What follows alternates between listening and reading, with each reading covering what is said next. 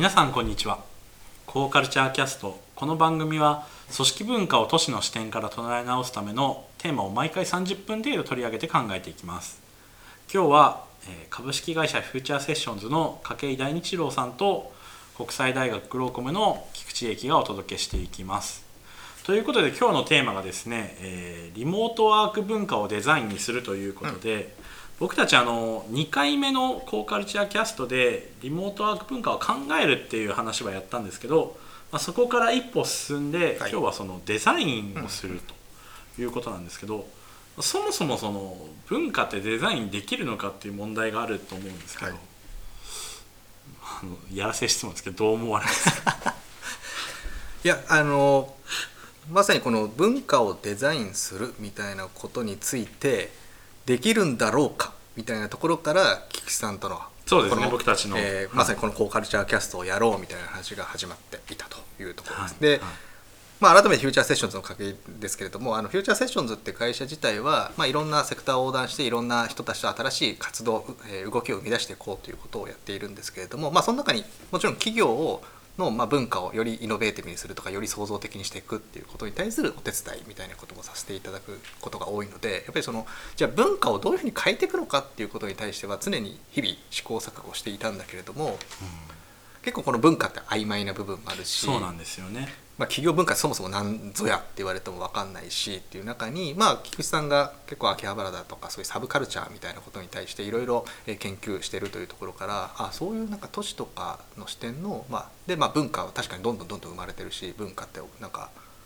いい意味でしなんだろう、ね、相互作用されながらなんか新しい文化が生まれるっていうことがある意味確継続してるなっていうところからそういう仕組みみたいなのをなんか企業に埋め込むみたいなことできたりするんですかねみたいな話をし菊池さんになんか相談したのが今回の始まりだったっていうのはありますね。うんまあ、相談したというかなんか僕がなんか一緒にやりませんかっていうがっついた部分もあったんですけ そうですね、フェイスブックにあの時は忘れもしない、なんか文化とかなんちゃらに関心のある人、お問い合わせって言っても、はい。もう文化ってところ見て、すぐなんかフェイスブックのメッセージを送ったら、返信が来て、はい。あじゃあ一回打ち合わせしましょうよみたいなところから始まりましたね。あれもいや何年 ?1 年前ぐらいなのかな、そう。なんだかんだでね。1年前です、ね。ちょうどちょうど僕あの10月で、はい。あの今のこの職場あそうですよね。1周年なので、はい、1年間お世話になりました。いえいえ、こちらこそ。いや今筧さんがおっしゃってたようにもともと僕はあの文化を研究していて、あのうちのこの研究所って、はい。あのまあ、情報社会の研究所でいろんな研究してる人がいるんですけどその中でも僕もともと文化を研究したんで、まああのまあ、ここに来ても文化やりたいなと思っていてで Facebook になんかあの一緒にあの伴走してくれる方いませんか？みたいなの書いたら、まあ言っていただいたんですけどそのもともと文化を研究してたからこそ文化って今あのすごい曖昧っておっしゃってたんですけど、本当曖昧だなと思ってて、一応僕はあの社会学に近いはい。部分が一応あの自分の方法論なので、社会学の中で言われてるのは文化って何々じゃないで定義されるみたいな話があるんですよね。経済じゃないとか、うんなんとかじゃないみたいなものが文化ですみたいな。ななのでなんか積極的な定義ってそこまでされてなくて、うんもちろんその積極的な定義もあるんですけどその なんか人によって違ったりとかする中でなんなんていうのかなこうなのでこの文化がこうですっていうふうに決めつけるわけじゃなくなんとなく何が文化かなって考えていくところから、まあ、研究を始めようと思ってて。でそんな意味であの筧さんと一緒にあのやれているのはなんか企業にもやっぱ文化があるわけじゃないですか、さっき企業文化をその成長させたり変化させたりみたいな,、だからそこにそこももちろん文化の一領域だと思うので、まあ、やっていこうかなというふうに、まあ、今今に至ってるわけですけど、はいでももともと別に僕経営学とか企業とか全然興味がなかった興味がなかったってあれですけどそんなに専門じゃなかったんですよ。もともとはそのサブカルチャーさっきもありました、サブカルチャーとか都市とかの文化の話をしていて、はい。でもそのそこでのその文化ってこんな感じですよって説明したら意外と企業にも通じるところがあるんじゃない、みたいな話で盛り上がったんですよね。そうですね。そうですねはい。なんかそのまあその時ねはい面白いなと思ったのがもともとそのまあ、都市っていうのは、まあ、サブカルチャーがいくつかあってでもそれがなんか相互作用しながら何か新しい文化が、まあ、それそれぞれの文化も強化されるし新しい文化も生まれてくるしっていうのがあってそういうのを、まあ、ある意味仕組みとして捉えるとなんか文化装置って考え方があってみたいなもうそこがピンと文化装置、文化装置って何ですか？みたいなところからなんか。なんか発想できそうだなっていうのが、まあ、あの初めて初めてというかその時あの打ち合わせさせてもらってる時に、はいはい、驚いたというか面白いなと思った観点なんですよね。なんかそのそうなんです。僕その話は、はい、まあ、自分の博士論文の話なんですけど、はい、その都市社会学者にフィッシャーっていう学者がいて彼はその、まあ、サブカルチャーセオリーっていうザ・サブカルチャーセオリーっていう、日本語にすると文化なんだっけな。理論。いやえっ、ー、とそうそうですね。解文化理論っていう、はい、はい。はい、あのサブカルチャーを解文化って略して、まあ、訳して解文化理論っていうやってるんですけどなんかその中ではだからサブカルチャーが都市にたくさん生まれていて、うん、それが相互にまず対立し合う対立するからその対立があるとやっぱりその自分自身が強化されるってことでサブカルチャーが強化されるし同時にその他のサブカルチャーにも伝わっていくんだよみたいな話をしててでそういうダイナミズムの中で都市って自分たちの文化を成長させるためになんかそのなんだろうな。言葉とかなんか服装とか、うん、あとはなんかそういう専門のお店みたいなものを作り出すんだみたいな話をしてて、うんうん、これってなんか企業にも通じるんじゃないかなと思った部分があるんですよね。で博論博士論文の中ではそれを僕は文化装置って呼んでいて。でこれもともとたびたびこのあのコーカルチャーキャストで名前を挙げてる法政大学に増渕先生っていう先生がいて。彼も文化的装置っていうのでなんか路地裏がそういう場所だっていう話を言ってるんですけど、なだから彼の発想をここにも取り入れると企業にもきっと路地裏みたいな場所もあるしなんかその文化装置って僕が呼んだり増渕先生は文化的装置って呼んでるものがあるんじゃないかなってことで一緒に作ったのが、えーと、コーポレートカルチャーチェンジャープログラム通称 CCC プログラム。ね、はいそうで実はその大きな母体の中でこのコーカルチャーキャストもやっていてたまたま CCC がねあのどっちも略して CCC だっていうところで、ね、この番組の名前だったわけですよね。いやでもともとそれの、まあ、宣伝のためにやったんですけどなんか世の中変わっちゃったじゃないですか。本当にあっという間に変わりましたね。はい、はい、いやでそこで僕たちが考えてるのはなんかその企業文化をもともとそのコーポレートカルチャーチェンジャーって企業文化を変えようっていうことだったんですけど、うん今って企業文化よりももっと切実な問題としてリモートワークのこと考えないといけないんじゃないのっていうのがあるわけですよね。そうですね、はい。まあ、多くの企業にとってもちろんもともとリモートワークに、まあ、慣れ親しんでる企業っていうのはもちろんありましたけれども、まあ、今そうじゃない企業がリモートワークにトライし、うん、いや生産性が下がるんだなんちゃらだみたいなところでいろいろ苦しんでる。だけどリモートワークをじゃあ完全にやめるって選択を、まあ、取る会社がないわけじゃないけど、そこはそこでやっぱりそうも言ってられないよねっていうところがだとすればリモートワークとある意味共存していくためにリモートワークを取り入れながらももともとあった企業文化を、まあ、よりいい形でアップデートできたら、まあ、それはそれでハッピーなんじゃないかみたいなところで、うん、やっぱり考えたいし考えていく必要があるんじゃないかって、うん、僕なんかはやっぱり今思ってるところですね。なるほど。そのまあ、我々の共通点は文化はある程度デザインできると思ってる部分があるのではい、でやっぱりこれリモートワークってもともとあったものじゃないからもともとの企業文化みたいなものとはやっぱギャップがあるじゃないですか、うん、そこを埋めていく部分はやっぱり誰かがデザインする必要あるなっていうのはやっぱ思いますよね。思いますね。なんかそれをどうしていいかは結構多くの企業分かってないような気がしていて、まあ、分かってないっていうのはそう悩んでる、まだ答えに至ってないし、はい、ただいろんな企業がいろんな試行錯誤されてますよね。あの前に筧さんからご紹介いただいた、うん、なんだっけななんかどこの会社でしたっけ？なんかどこの会社かがなんかすごいあのリモートワーク文化みたいなこと。をあアイデオさん。アイデオさんですね、はい、そう分かったつもりでいた企業文化っていう記事をあの筧さんからご紹介されたんですけど、まあ、それは割とそのアイデオがやっているそのリモートワークに自社の文化をこう接続するための取り組みみたいなことをやっててそれはすごいいいなと思ったんですけどこれを多分もうちょっと一つはその抽象化していろんな企業にあの共通することとしてあの分かりやすくしていかないといけないなと思うしあくまでもその事例はやっぱりアイデオさんだからこそできた部分そうですね。アイデオさんなんていうのは多分ね僕も そこで働いてるわけじゃないのででそんなことは言えないですけどやっぱりもともとねその自分たちの文化とか自分たちのアイデンティティみたいなものっていうところに対して、まあ、非常に意識的だし、うん。まあ、すごくあの丁寧に考えられてる会社だなっていうのは、あの外から見てると明らかに思う部分で、まあ、実際先ほどねあの菊池さんが紹介してくれた記事なんかにも自分たちの、まあ、良さっていうところをリモートになって、まあ、失われる部分をこういうふうにまあ、はいある意味取り戻そうとしているとか、まあ、ちょっと逆に新しい取り組み始めたみたいなことがいろいろ出てるっていう感じでしたよね。なので業種が違ったりとか、やっぱりその、まあ、そもそもやっぱりこうね同じ業種でも全然今に至るまでの経緯は違うと思うのでなんかそういう部分を広い企業の生の声からまあどうデザインしていいかを考えたいなって、今我々は思っていますよね。そうですね。まさにリモートワークカルチャーみたいなのをどうデザインするのかっていうことを、まあ、みんなと考えられるようなプログラムみたいなのを作れないだろうかっていう形ではい。試行錯誤してるっていう感じですよね。はい。であの、まあ、今は僕たちがこう至ってるのはその、まあ、リモートワークカルチャーリモートワーク文化を構想する、うん。まあ、オンラインセッションみたいなものをやっていいんじゃないかなと思っていて。そうですね。そうですね。でこれは後で多分そのノートでお聞きの方はその PDF へのリンクが多分あの貼り付けられるかなとは思う。貼り付けられたと思うので貼り付けてますると思うんです、はい、ですけど一応その考えていてなんかその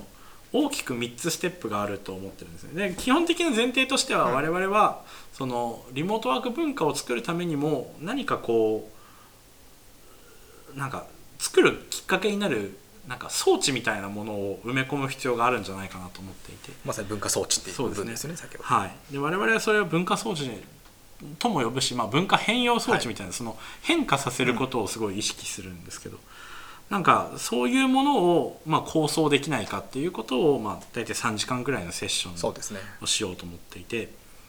なんか、まあ、ちょっとそのセッションの内容をここで紹介しちゃっていいですかね。もちろんです。一つはまあリアルワークとリモートワーク皆さん多分その今だと両方これまで経験したことになると思うんですけど、それぞれのいいところ悪いところってなんか評価してみること大事だなと思ってて、今までなんとなくまあリモートワークしないといけないリモートワークしてるみたいな感じだけどでも何が良くて何が良くなかったかっていうのを一回評価をすることが結構重要かなと思ってて、これなんとなく皆さん思ってるけどでも言わない部分ってありますよね。いやそうだと思いますね。実際あの先ほどねアイデアさんの例だったらアイデアさんは多分本当に意識的だからこそあのこういうリモートになってもそのもともと良かったものをどう取り戻すかとかどういう発展させるかって思考にいけるんだと思うけど、まあ、多くの企業はおそらく自分たちの文化ってまあこうだよねぐらいのゆ緩やかな共通認識とか、まあ、部署にがでも部署が違うとねその共通認識がずれるぐらいなんかそのみんなが共通認識に持ってる我々の企業文化ってこうでしたうん。みたいな話とかは言うほどできてないことは多いと思います。はいはいなのでまさに自分たちのもともと持ってたものって何だったんだろうか。でリモートに、まあうん。少なからず半年ぐらいはみんな何かしら関わってるんだとした時にそこで今起きてることって何なんだろうかっていうのをはいはいはい。やっぱりちゃんと振り返ってみるっていうのはまずきき起点としてはうん。すごく大事な気がしますよね。わかります。あの僕自身今、まあ、半分ぐらいリモートワークで、まあ、業務内容によってはあのオフィスに出社してやるんですけどなんかリアルだと「あちょっといいですか?」って言って聞けてたことがなんか「お疲れ様です何々です」って書いて「何々なんですけど」みたいな感じですごい1個の本当は30秒で終わったものを5分とかかけないと聞けなくなったりとかこれってかなりリモートワークで僕自身困ってることだなと思って、これは僕にとってリモートワークで良くないこと。でもリアルワークはリアルワークでやっぱり通勤が長くて大変とか良くなかったことみたいな一回それを整理することが重要だなと思っててまずそれをしたいなっていう、でその上でそのリモートワーク文化を構想する。その今整理するとリアルワークで良くなかった部分と良い部分とリモートワークで良くなかった部分良い部分が見えてくるので良くなかったところを良くしたりとかそのリアルで良かったことをリモートワークにも取り入れたりみたいなことがなんとなくできるじゃないですか。なので、まあ、それをそのうん自分たちでいろんな良くないところよくある良かったことあるけどどれを一番今継承したいのかみたいなそのことを、まあ、みんなで話し合えたらなというふうに思う、俯瞰することでねやっぱりリモートワークならではに、リモートワークだからこそ実現したい状態って何なのかっていうところをちゃんと、うんうん。まあ、構想できますよね。構想できますよね。でしかもその自分たちの一個の組織で考えたらあれですけどいろんな人例えばミックスとかいろんな部署をミックスすることでね。はい。見えてくるあなんかものもありますよね。それを受けてもう一回構想しようっていう。これはだからね多分本当に面白いのは複数の企業とやることはいな感じはしてるんですよね。もともとこのねリアルとかリモートワークを評価するにしたってまあ、いもちろん一社でもできるとは思うんだけれども複数社が集まる、まあ、いろんな業界の人が集まるっていうところによってやっぱりいい悪いがいろいろなんか多分違うっていうところもすごく面白いしそれによって視野が広がってあもともとこれって確かになんだろう自分たちの文化がおかしかったのかもしれないとかあここをなんかもっとよくできるのかもしれないっていうことに気づくなんかきっかけになりそうなんでこのまさにリアルリモートワークを評価する部分の、えー複数企業横断で何か可視化されるとなんかそれだけでもまず価値がある。なそうですね。てか個人的にはすごく興味がある僕も興味があります。そうですね。なんかそれを踏まえて自分たちでやっぱりここ重要だよねみたいなところを改めて見つめ直してもらうってことをしたいですね、でまあでもそれだけだったらただなんかああそうだよねっていう気づきで終わっちゃうから、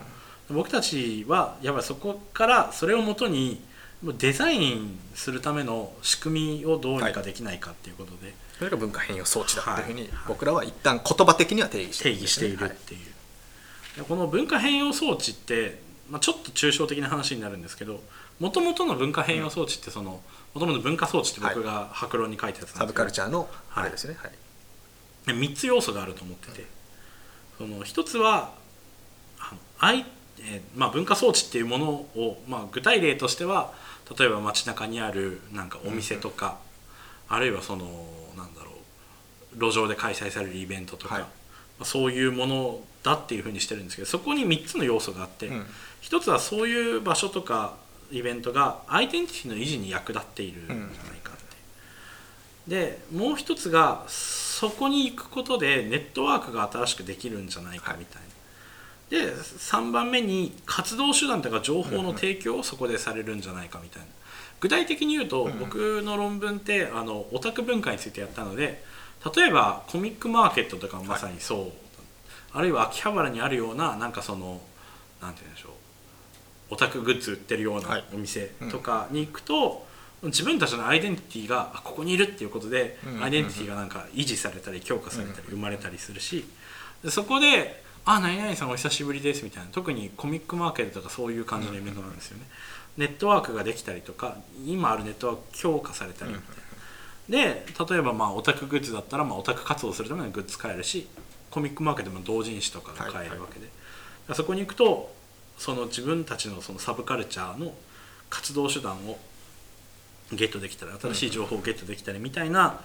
この3つのアイデンティティ維持ネットワーク形成活動手段情報提供のこの3つがあるんじゃないかみたいなことを思っていてそもそもまあ文化装置っていうふうにしてるんですけどでそれがさらに文化変容装置になるとその3つの要素を持ったものでその3つが今までの文化と違う文化の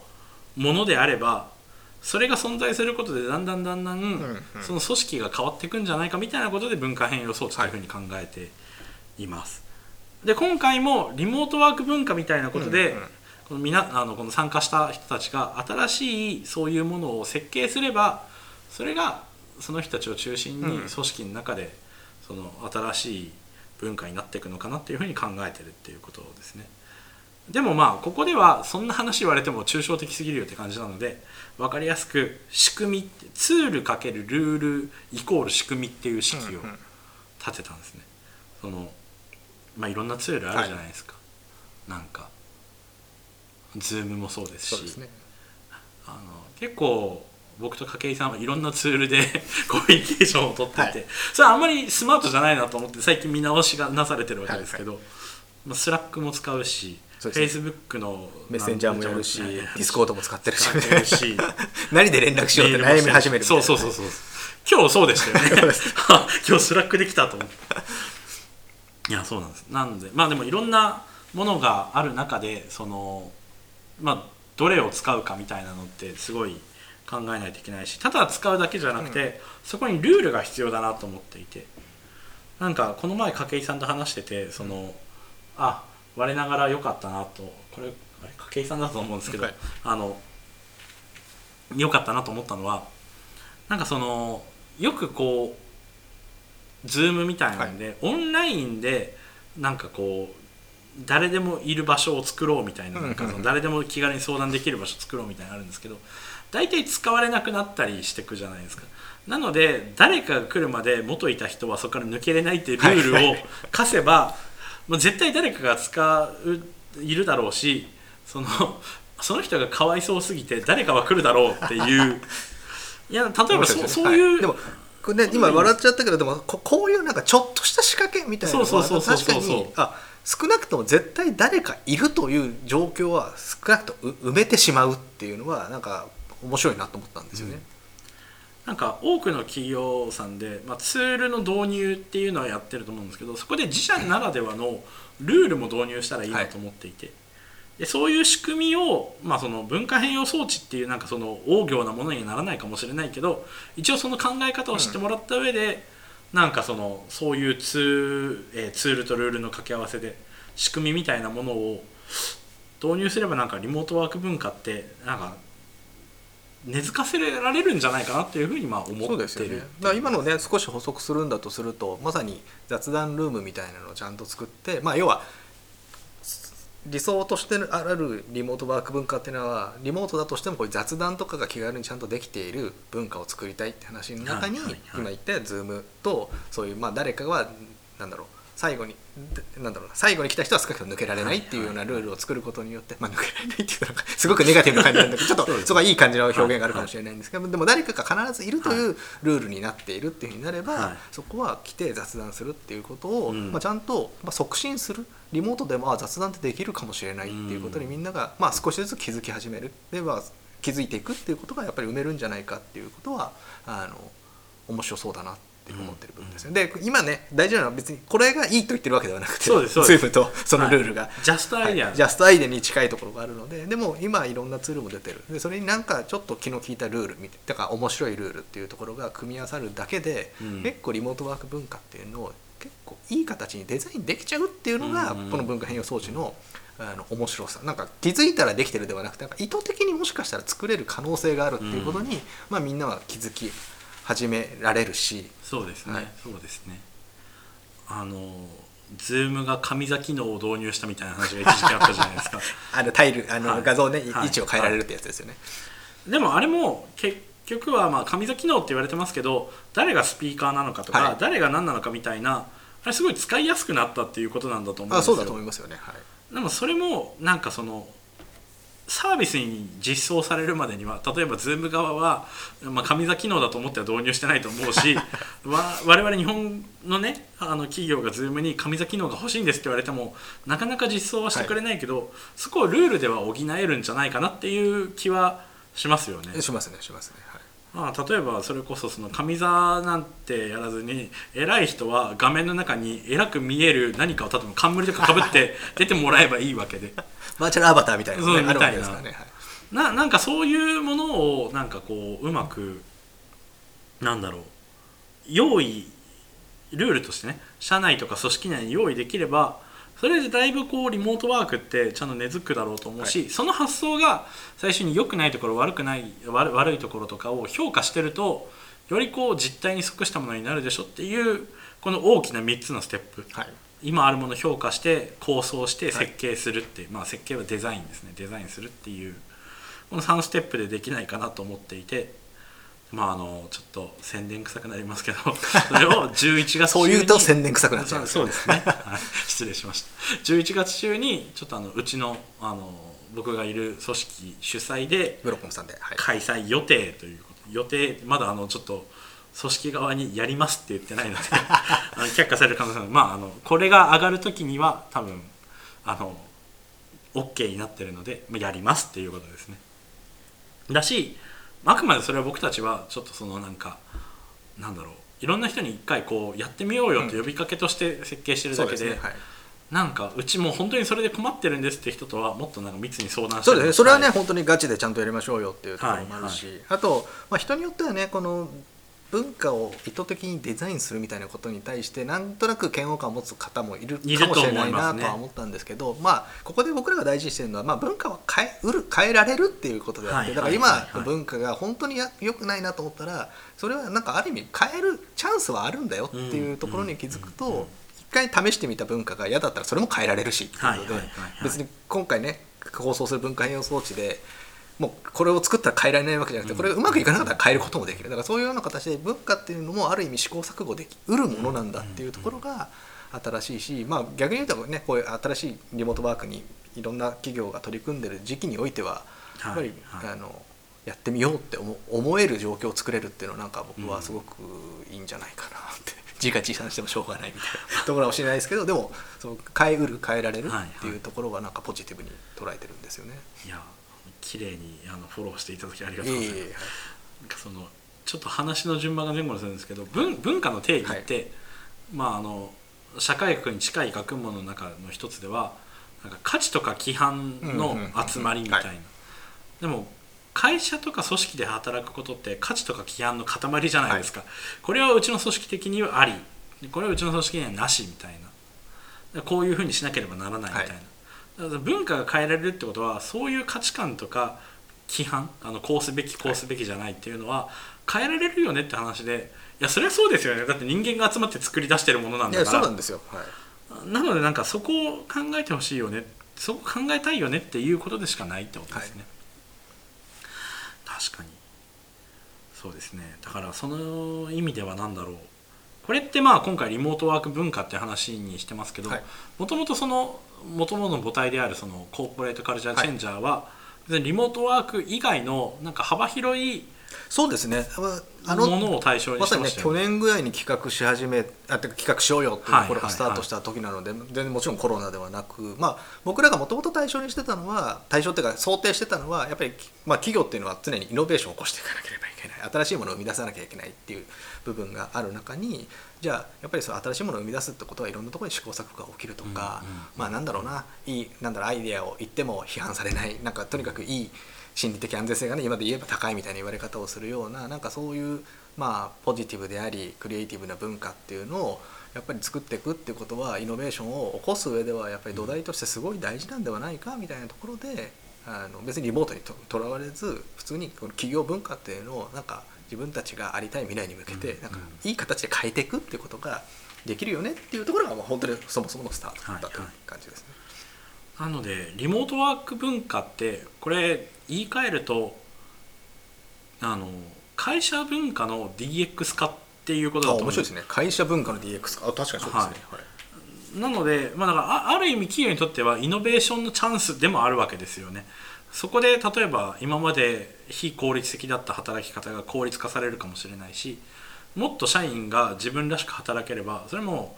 あの社会イノベーションの一歩だと思ういやのでそう思いますそう思います。なんかだからポジティブに捉えるとだからそそういうような僕たちはこのプログラムの応用を今考えたそうですねはい。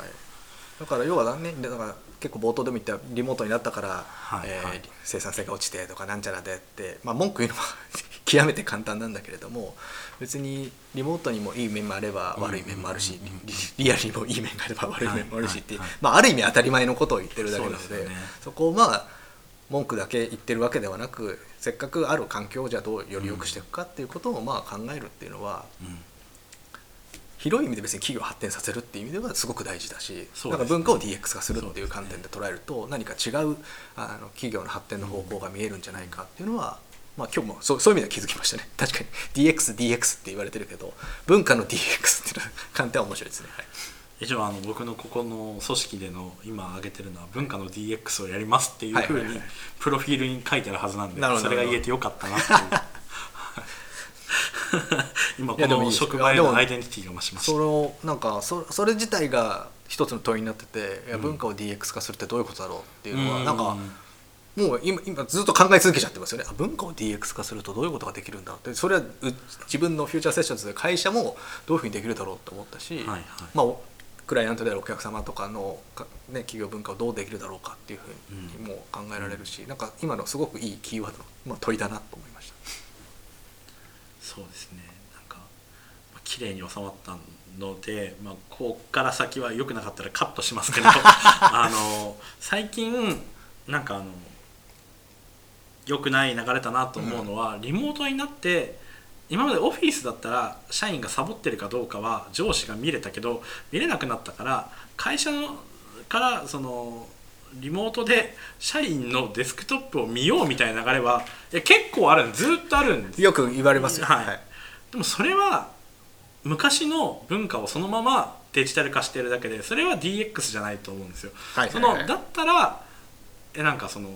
Google みたいにそんな余剰時間があるので、うん。それはもう自分の好きなことやっていいから生産性上げてくださいとか、もっとクリエイティブになるチャンスじゃんっていう発想の仕方もあるじゃないですか。監視するんじゃなくあの成果主義にするから成果さえ出してくれれば残り時間は自分のその自分への投資のために何しててもいいですっていうのは全然ポジティブなあの変え方だだと思うんですよね。っていうのとあの話はね確かにあの監視の話はよく聞くんだけどあれ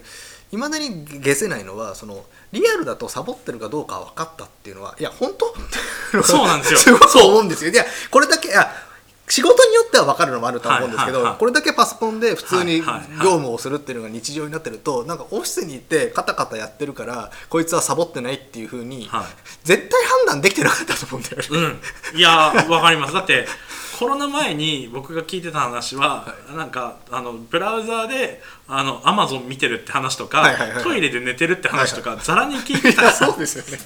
そう。だからその発想そもそもおかしいんだけどなぜかなんはいはい。はいか正当化されそうなんです監視しなければサボるんだっていう話でだからサボるもあるし単純に同じ場にいないとなんか評価できないっていう話も結構出るんですよね。ああなるほど。だだから要はこの真面目に彼はパソコンを使ってたっていうのがなんかいい評価につながってた。のかもしれないんですけどでもそれ評価してないよね 実際はっていうのに。なんか。いやそうだと思いますよ、